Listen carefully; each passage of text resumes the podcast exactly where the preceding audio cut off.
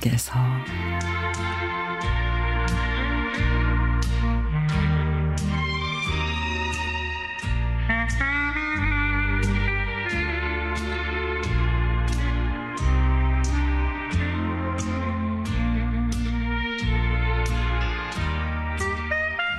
봄을 제대로 만끽할 수 있는 봄다운 봄이 3년 만에 우리 곁에 왔네요. 여기저기 순서에 맞게 꽃 피우려고 아우성치는 나무들의 분주한 움직임.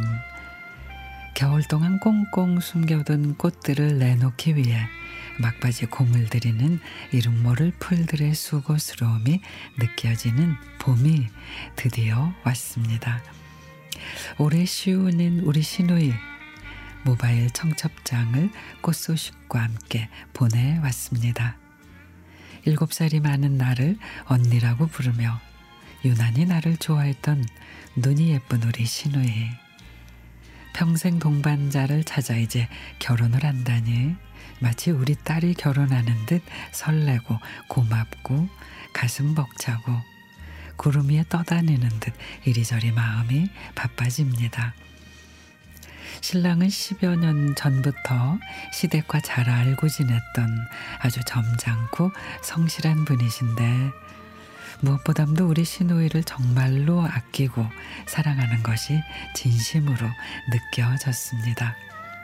아유, 기왕 할 거 10년 세월 뜸들이자 않고 더 젊은 모습으로 식을 올렸으면 하는 아쉬움도 있지만 그래도 괜찮습니다. 선남 선녀의 만남에 나이가 무슨 소용? 부디 건강하고 행복하게 누릴 수 있는 거 다 누리면서 그렇게 살기만을 바랄 뿐입니다. 문득 30여 년 전 책가방에다 짐을 가득 싣고 무작정 오빠 언니 사는 신혼집 보고 싶다고 서울에 상경했던 단발머리에 여드름 가득했던 앳된 여고생 모습을 생각하니 그 시절이 그리워지면서 가슴이 뭉클해집니다. 우리 지니 아가씨 결혼 진심으로 축하해요. 귀한 인연을 만났으니 누구보담도 많이 사랑하고 행복하게 잘 살기를 올케 언니가 늘 기도할게요.